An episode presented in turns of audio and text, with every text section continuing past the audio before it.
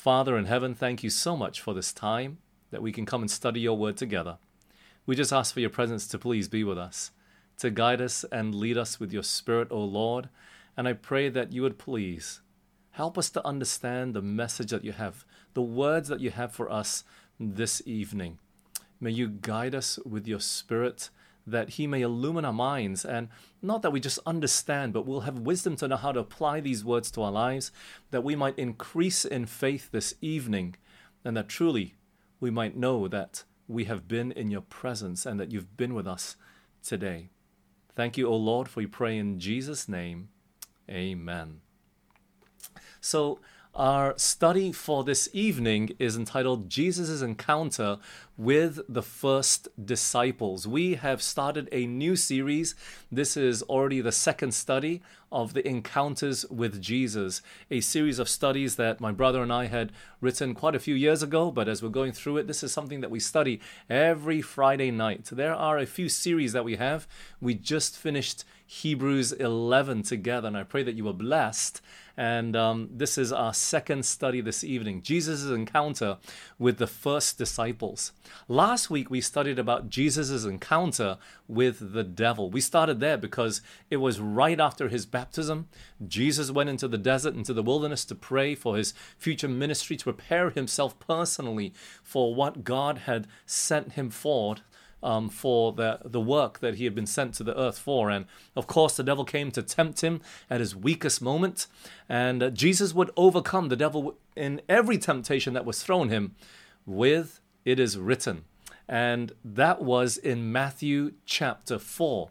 Now, this is what we read right after the encounter in Matthew chapter 4. Matthew 4 17 to 22. From that time, Jesus began to preach and to say, Repent, for the kingdom of heaven is at hand.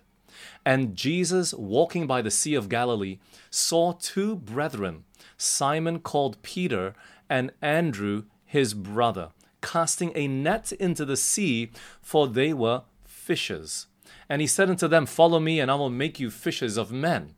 And they straightway left their nets and followed him. And going on from thence, he saw other two brethren, James the son of Zebedee, and John his brother, in a ship with Zebedee their father, mending their nets. And he called them, and they immediately left the ship and their father and followed him. Jesus, he began to preach to start his ministry. He was preaching the kingdom of heaven is at hand.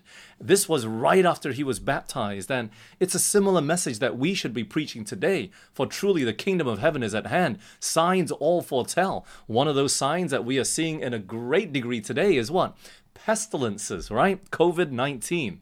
And we truly see that the signs really in our days are much, much, much closer as every day draws closer, right? But you see, after his preaching, he calls the first disciples. And in Matthew, we get this big overview. He calls Simon Peter, who we know usually just as Peter, and his brother Andrew. And then he calls also James and John, brothers as well. And uh, I see here that OBS has disconnected my software. I hope that it's uh, okay. Are you all there? If you're there, please uh, say uh, you can hear me or something like that, but it just disconnected. Okay, I hope you're all, all, all able to follow. We're, we're back. But, anyways, Jesus, after he's preaching, he calls Peter, Andrew, James, and John all together. And these are the first four people that Jesus calls. They're all fishermen. In Matthew chapter 4 here, we just see a brief overview, a brief encounter. And what we're going to do is we're going to go over to Luke, where we are going to see more detail. So, Luke, and we're going to start there in chapter 5, but we're going to end, uh, go to the end of this story so I can show you that this is the same story that we're looking at in Matthew chapter 4. It says here in Luke 5 10 to 11. And so was also James and John, the sons of Zebedee, which were partners with Simon. And Jesus said unto Simon, Fear not, from henceforth thou shalt catch men. And when they had brought their ships to land, they forsook all and followed him. So James and John, they were brothers who were called after Peter and Andrew, who were also brothers as well. But these four, Peter, Andrew, James, and John, they were all partners together in this fishing quote unquote business, I guess, but the four of them were working together when Jesus calls them. And Matthew seems to indicate that Peter and the brother were called first, and then James and John, but we see here that they all came together at the same time. Okay? But now let's go back to the beginning of Luke chapter 5. What can we learn from Jesus' encounter here with the first disciples in their call from being fishermen to be fishers of men? Luke chapter 5, and we're going to go to the beginning now. Luke 5, verses 1 and 2. And it came to pass that as the people pressed upon him to hear the word of God, he stood by the lake of Gennesaret and saw two ships standing by the lake. But the fishermen were gone out of them and were washing their nets. So, Jesus at this time, as we knew from Matthew chapter 4, he was already preaching. He was preaching the kingdom of God. And he had only been a short time in ministry. He had only just been baptized. We don't know how long, for a couple of days, for a few weeks, we don't know exactly. But as he began to preach, people began to flock to him to listen to him. Why? Because people had never heard such amazing preaching before. Or, in the words of what the Roman soldiers had said, man had never spoken like this man before. They, they were captivating. They were thrilling their hearts. They were, they were bringing many people to repentance. Such power that attended the preaching was rarely heard. Yes, John the Baptist preached that way, but apart from that, this man was different. The messages that he brought was different. And so people were flocking to Jesus. They were hungry for the Word of God. They were hungry to study. And so crowds would come in the days where there was no social media, in the days where people were not saying, Hey, I'm in the area, please come. Jesus didn't have to call anybody. The word of mouth brought flocks and flocks of people to come and listen. And as Jesus was standing there, there were so many people that were pressing up against him made it difficult for him to minister to them, made it difficult for him to preach. So, what did Jesus do? Well, Luke chapter 5, verse 3 tells us, And he entered into one of the ships, which was Simon's, and prayed him that he would thrust out a little from the land, and he sat down and taught the people out of the ship. What did Jesus do? He got into one of those ships that was st- sitting there at the shore, and this ship just happened to belong to Simon Peter, or Peter as we know him. And he asked Peter to push away from the shore so that Jesus could sit there and teach the people and be able to minister to everybody. Had he not done that, he probably would have been able to minister just to only 25% of the people that were present because the crowd was just pressing in on him. And he would not have been able to preach to the people that were standing far back.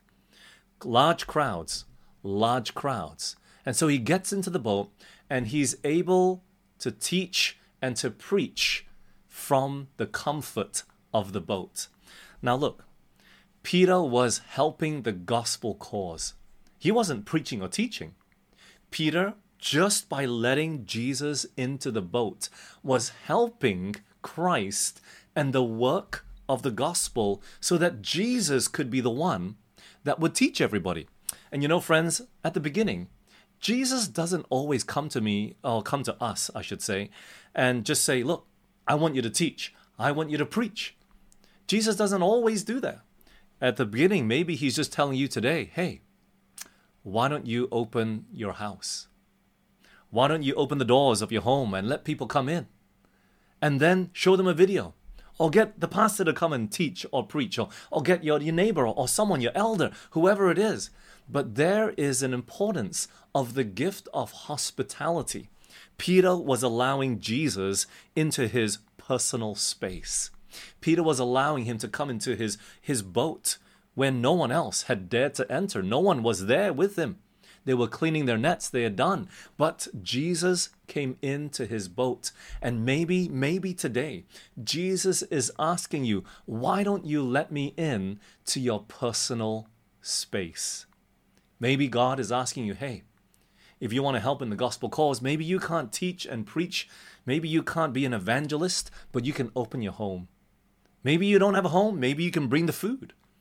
The gift of hospitality is a gift that is underrated in many ways. They say the power of the spoon does a lot of power for good. It is sometimes more powerful than the pen. But, you know, there is other work that we can get involved in that doesn't always entail teaching and preaching directly, but it is just as important to spread the gospel. Had he not gotten to the boat, Christ's ministry and preaching at that time would not have been as effective. But because of that, he was able to minister to the whole crowd that was pressing up against him. Friends, we don't realize how important this is. Many blessings we might miss out on just by closing the doors of our house. You know, it's tempting to do that. Why? the gift of hospitality sometimes comes with a lot of work. Sometimes, more often than not, I should say, not sometimes, more often than not, not only are you the one opening the door, but you have to be the one that cooks as well, isn't it? And even sometimes, after they cleaned, you got to clean again. It's a lot of work. And that's why I know some people, they don't like to have people over. Or maybe even sometimes, you know, we don't like to have people over because our furnishings are too expensive. Oh, if we have, you know, 20 people sitting on our couches in, in, in a couple of years' time, my $10,000 couch is going to wear out.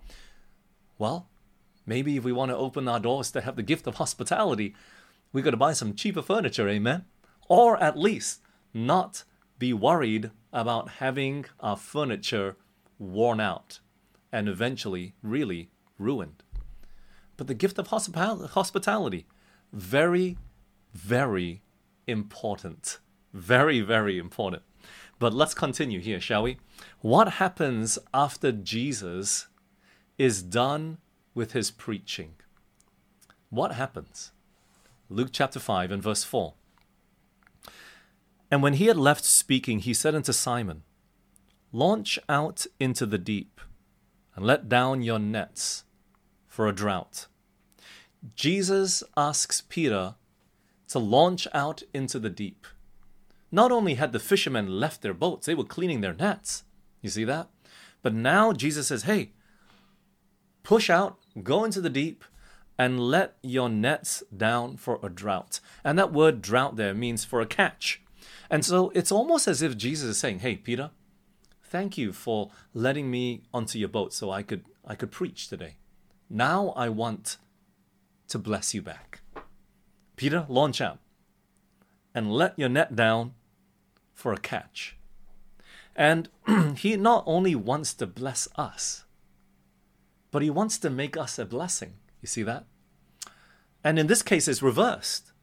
Peter became the blessing first. And then God says, Thank you, Peter. Now I want to bless you back. But this is the Abrahamic covenant, friends. This is what God told Abraham in Genesis chapter 12 when he asked him to leave his, his hometown, his place of familiarity. He says in verse 2 And I will make of thee a great nation, and I will bless thee, and make thy name great, and thou shalt be a blessing. I want to bless you so that you can bless others. You know, in the case of Peter, he had received the blessing already, but now Christ, he wants to bless him back. Peter, launch out into the deep. Let your net down for a drought. And how does Peter reply? Yes, sure, let's do it, Jesus. Definitely. Can't wait. Is that what he says? Luke chapter 5 and verse 5. What does Peter say? And Simon answering said unto him, Master, we have toiled all the night and have taken nothing. Nevertheless, at thy word, I will let down the net. You know, we would have thought, hey, This is Jesus you're talking about. Sure, this is the Savior of the world, right? But they didn't know that that yet, you see. They didn't know that that was Jesus and the miracles that he could do and how all nature was at his command. And in fact, you know, Simon begins to give reasons as to why that was probably not such a good idea. What did he say? Master, we've worked all night and caught nothing. We have worked all night. I'm tired. I've, I, have i have done finishing washing my net. That's what it said in verse 2. That they were sitting there while Jesus was preaching. They, they were sitting there. They had come in from the sea and they come in and put their boats to, to shore and they were sitting there washing their nets. And surely by the time Jesus was done, they would have been done washing their nets. So, you know, from all human reasoning, from logic, this request that Jesus was giving just did not seem like a good idea. Number one, we worked all night and caught nothing. Number two, we're done with washing the nets. I mean, Jesus, you're not even a fisherman. What, what was Jesus' background? He was a carpenter. That's what his, his father Joseph was. And that's what he had grown up doing, being in the father's workshop the whole time. Sure, the dad might have brought Jesus for, for fishing here and there, and he might have, you know, gone on a boat to, to fish, you know, like how people like to do it as a hobby. But a fishing rod is very different to a fishing net. You know, fishing rod for a hobby is one thing. But fishing net to, to have a business and to survive and to feed your family, that's what you needed to catch enough fish to, to, to help your family to sustain itself, right? And surely it would not have been enough. Jesus, what do you know about fishing? And then on top of that, we have nets. We don't use anything else. Once you throw the net into the water during the day, the fish will see the, the shadow of the net. They'll all run away. They won't come.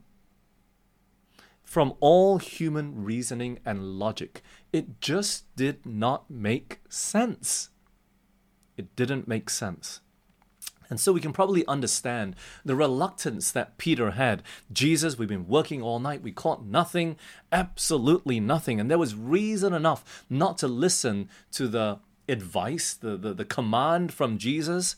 However, Peter did not stop there. What else did he say? He said, Nevertheless, at thy word, I will let down the net this word, nevertheless, this word, nevertheless, is key. Do you know what this word, nevertheless, means? It means moreover, it means but.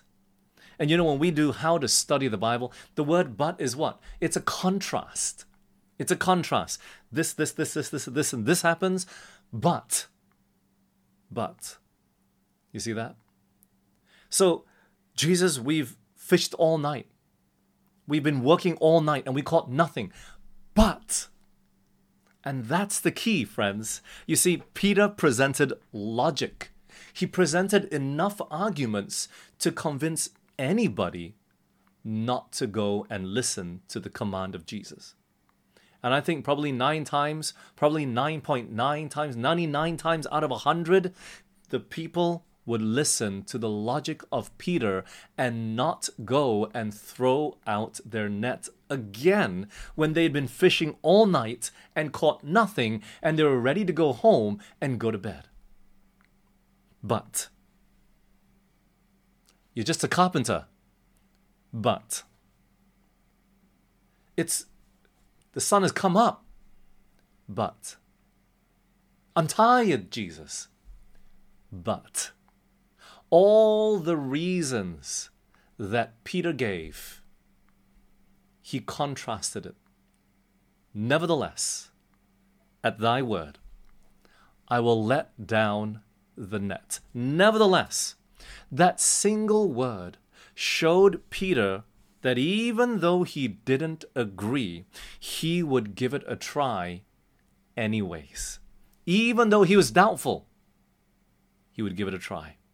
He would test the Word of God out of respect for him as a teacher, maybe, because he saw how powerful Jesus had been preaching and convicting men's hearts. at the respect that I give you as a teacher of the word, Jesus, I'm willing to give it a try. Certainly one that seemed to possess such power. He can't have been totally wrong, right? And so, even in the midst of all that logic, Jesus, I'm going to try. I'm going to try. At your word, I will let down the net. Even though he was doubtful, he still went ahead and obeyed. You know, friends, we learn a really, really important lesson here on faith. Even though there was doubt in Peter's response, he himself did not allow himself to, to stop him from testing the validity and the power of Christ's word. You know, sometimes we sell ourselves short of a miracle. We present all the facts, all the evidence why something can't work, why it's impossible. And then we stop right there without ever trying, without testing, without stepping out in faith. And sometimes we don't even give Jesus a chance. We let doubt and logic get the better of us. And really, it's logic and then doubt, right? But too many times we look with our human eyes and we think with our human brain and, and we, we tell ourselves, it's impossible. This can't happen. Not in this day and age. And we give out reasons, the culture that we're living in, the country that we're in. You know, in, in Malaysia, this majority is Muslim, you know, it's difficult to baptize. And, and we say all sorts of things and, and we sell ourselves short of how God can work. But that's the key word that we got to learn. I'm not asking you this evening that you have to have 100% faith. You got to be full of faith that you're ready to just do and die for Christ. No. But you got to be willing to test God to step out. Nevertheless, nevertheless, Luke chapter 5, 6 and 7. And when they had done this, they enclosed a great multitude of fishes, and their net brake. And they beckoned unto their partners which were in the other ship, that they should come and help them. And they, be- and they came and filled both the ships, so that they began to sink. Can you believe that, friends? They caught so much fish that their net broke, and both the ships. So Peter let down the net, the net broke. We tried to pull it in, his ship began to sink. The other boat came over, James and John. And they tried to help and put the, some of that fish and the, the weight on their boat too. Both ships began to sink. Can you believe that? This was a catch of a lifetime. I mean, we're talking about seasoned fishermen here. We're talking about people that are grown up on the sea, not someone who's doing fishing as a hobby. These people, they do fishing for a livelihood. They know the limits of their equipment. They know how much is needed and what they've normally caught, right, on the seas. And their equipment was not sufficient enough for the catch that Jesus provided for them. You know, they didn't have the right tools and their net broke because they had lack of faith. You know, when you go to the end, after Jesus has resurrected and the disciples, they go back fishing again, right? And the same situation happens again. And Jesus says, throw your net on the other side. And they, they catch this great amount of fishes, but this time the net doesn't break. I believe that net translates to their lack of faith or their faith that had grown later on in the later years after Jesus had been with them for three and a half years. But their net broke because they had a lack of faith. And they missed some of the blessing. But look, did Jesus reward the little faith that Peter had? Oh, yes, he did. Nevertheless, at thy word, I will throw it down. And you know, friends, we got to learn to have a faith as a mustard seed. We can't be content to leave it there. But the mustard seed must grow and, and, and take root and then grow up to be a big tree. At this point, Peter, Andrew, James, and John their faith was just simply so small. even though they were willing to step forward. But yet, God gave them such a huge miracle. So big that the net broke and the ship began to sink. How many of us miss out on the miracles of God just because we're not willing to try? Peter, he'd been grown up as a fisherman all his life. He had never seen so much fish before.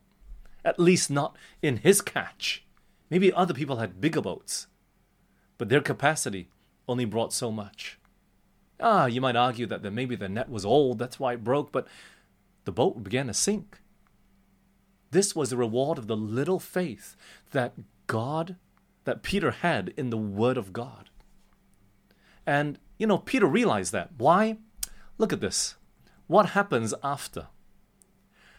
When Simon Peter saw it, he fell down at Jesus' knees, saying, Depart from me, for I am a sinful man, O Lord. For he was astonished, and all that were with him, at the draught of the fishes which they had taken. You know, the blessing came as a result of the word of God. And Peter realized that because he knew that he had so little faith that when he looked at how little faith he had in Christ and then he looked at the catch that was given, it was not, he wasn't deserving of it. He knew that he was doubtful. And so when he saw all that was taking place, his heart was overwhelmed and he fell down at the feet of Jesus and said, Jesus, depart from me. I'm a sinful man. But yet he held on to him. Isn't it so interesting? Depart from me, but please don't go. He realized that he was in the presence of one more than just human. And he knew that he couldn't let go and lose his blessing. You know, how many of us realize that our lack of faith really is sinful sometimes? That we think, hey, it's just a small little word of God. You know, this isn't the Ten Commandments. Peter, launch to the deep, let down your net for a catch. Would have been salvational? It could have been. Why? Well, if you're not willing to obey in the little things, how can God trust us with the bigger things? You can see where Peter started here. You can understand how he eventually walked on water. His faith was still not a little mustard seed.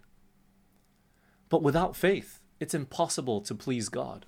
Without faith, it's impossible to be righteous. And God, He always tests us in the little things in the Word of God, beyond the Ten Commandments, is given us instruction on how to live, how to live the fullest life. And I want to challenge you to test the Word of God. I want to challenge you to, to test God's Word and even the littlest of things from health, our diet, how we live, how we dress. God's given us instruction for everything in the smallest of things.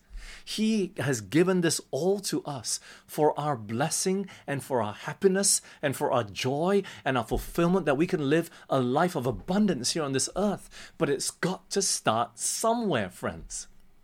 And I'm telling you, if you're compromising on the little things, you're certainly compromising on the bigger things.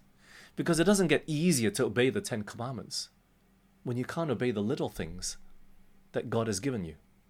Unless you think, hey, it's not important. But Peter didn't see it that way. He said, Depart from me, Christ. I'm a sinful man.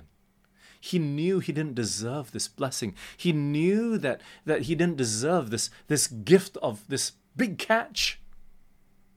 But he was so glad that Christ didn't leave and that he was so glad that Christ rewarded his faith because of what? Nevertheless. Because of that.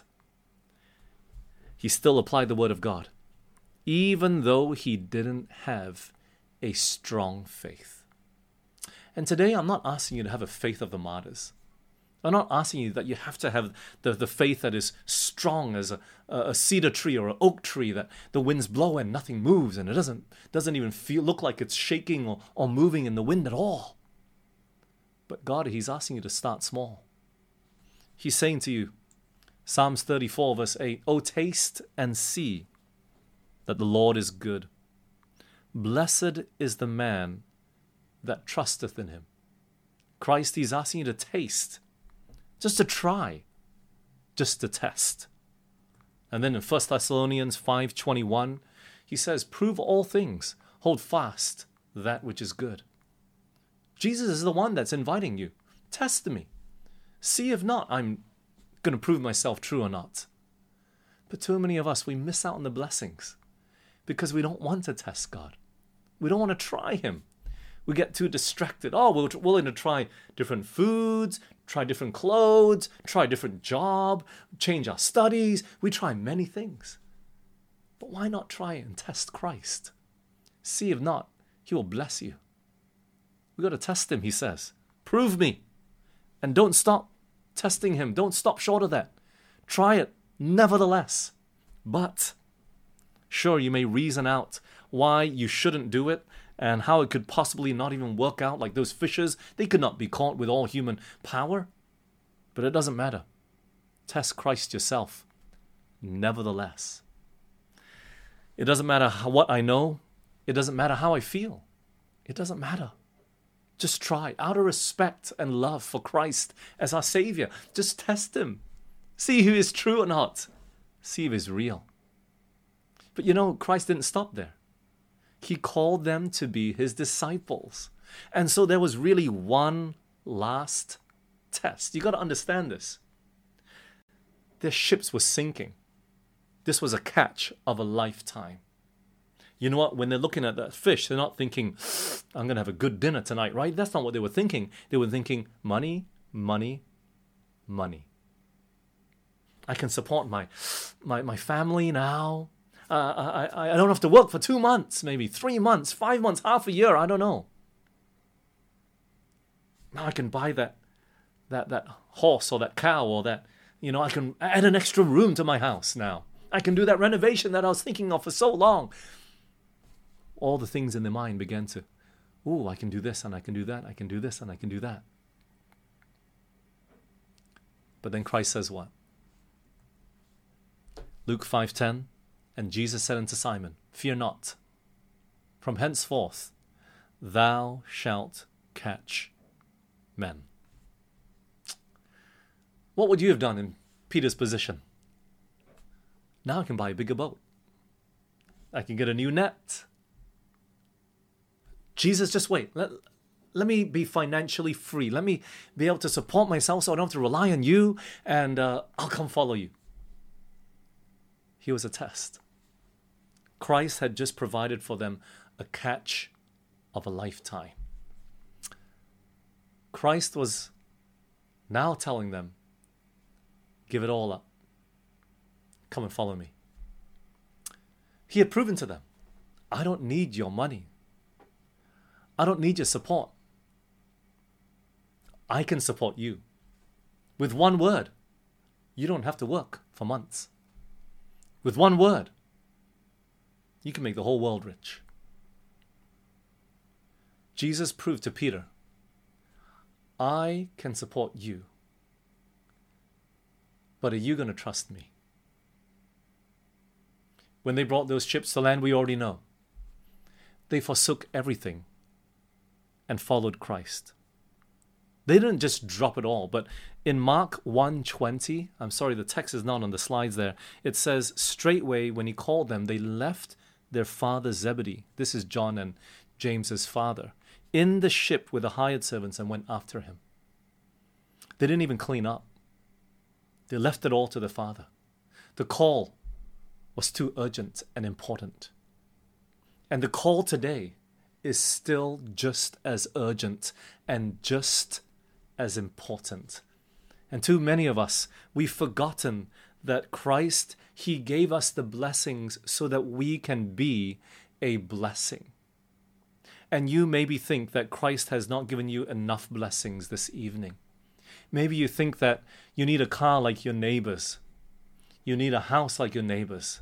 You got to have so many digits in your bank account before you feel confident to follow God.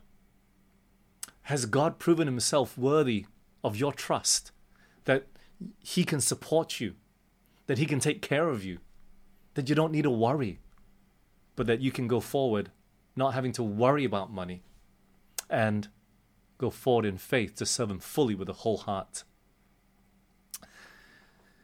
You know, I want to share with you um, my journey of this past seven years being here as a pastor in Malaysia. I never thought about having Bible workers, to be honest. The, the reason why I came back was because David called me and says, Hey, we need help with running a Bible school. Can you come back? And I love to teach, so I came. And it was after the first year that we had our first Bible worker, who's still with us today, and, and shortly after that, a second is Alex and Nunuk. So our first two Bible workers at DAC there. And uh, we began to have a Bible worker fund. You know, I had gone preaching the year before and people had donated to me, but I didn't see fit to keep this money. I put it into the church account and I knew that God was going to provide for us now. And uh, two Bible workers. We didn't have to worry too much. Um, you know, at that time the expenses were low. But then the money kept increasing. Two Bible workers, four Bible workers, seven Bible workers. It went up to 11, then it went down again, and I was like, sighing, sighing a sigh of relief. Why? Because all the Bible workers that we have are, are sourced, are, are supported locally. And I used to worry a lot about finances. I used to, th- I used to get stressed out about it. You know, I, I, I remember attending this class um, one of the pastors from Andrews came and taught us in a master's class, and he said, Never ever worry about money. From the church board level, all the decisions you ever make should never be factored into about taking into consideration finance. And I knew that at the back of my mind, but you know, just stepping forward is so difficult, especially with Bible workers. These are people's lives, you know. We got to make sure we take care of them. And at every place, I'm trying to tell the Bible, because be careful, be careful, be careful, be careful. And even sometimes I find myself doing it today, you know. But this year, we have 15 Bible workers. 15. And I'm learning to trust God. I'm learning to let. I'm sorry, Yen, if you're watching, but I learned I learned to let my treasurer worry about it. In fact, I don't look at our Bible worker fund too much. I, I maybe look at it once every few months, you know, and get an update about how much we have in there. Um, but I praise the Lord that God has been providing. And I praise the Lord that God has been touching the hearts of people that have been listening to, to give and to help. But you know, friends, we should never, ever, ever make decisions based on money, especially when it comes to the Word of God, especially when Christ has made it so clear that He'll take care of you especially when He's the one that gave you the blessing. And then He says, Now give it all up. Follow me. Our lives, we got to be preparing for that day, for that moment. The rich young ruler, hardly shall a rich man enter into heaven. It is so true because we have to sell all and give it away. That's what Zacchaeus did. But the rich young ruler went away sorrowful because his heart was tied up with all his possessions. It was so difficult to give up everything. You know why it was easy for Peter? It was easy for his brother Andrew and James and John? Because they didn't have much to give up. They didn't have the world's attachments in their lives. And so it was easier. And it's not that Christ only accepts the poor, he accepts anybody. But it's just, it's difficult for the rich man to give up everything. But how much are you willing to give God a try? I'm not telling you that you got to sell your house today. But look, if God has been telling you that, by all means apply it as soon as possible. Some of you might have to give up your studies. Others might have to give up your job to serve God, yes, to serve Him. But every step of the way, there's, there's evidences of God's provision for us. It's not about how much you earn, it's about where your heart is. And so, look, some parents, maybe you're not so happy. Hey, you want my kid to give up studies? Ah, look, at least finish high school, okay? At least finish high school. Even the big tech companies today, they're not asking for degrees. They care about what you can do.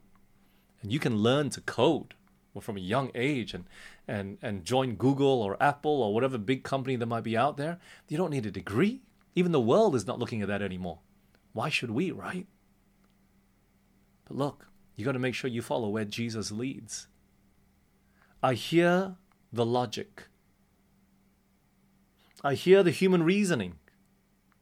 I hear what my parents are saying. I hear what my friends are saying. I hear what my counselors are saying. I hear what the pastor is saying. But what does Jesus say? What is Jesus saying to you this evening? And where is He guiding and directing your life? I pray that would be like the disciples of Christ.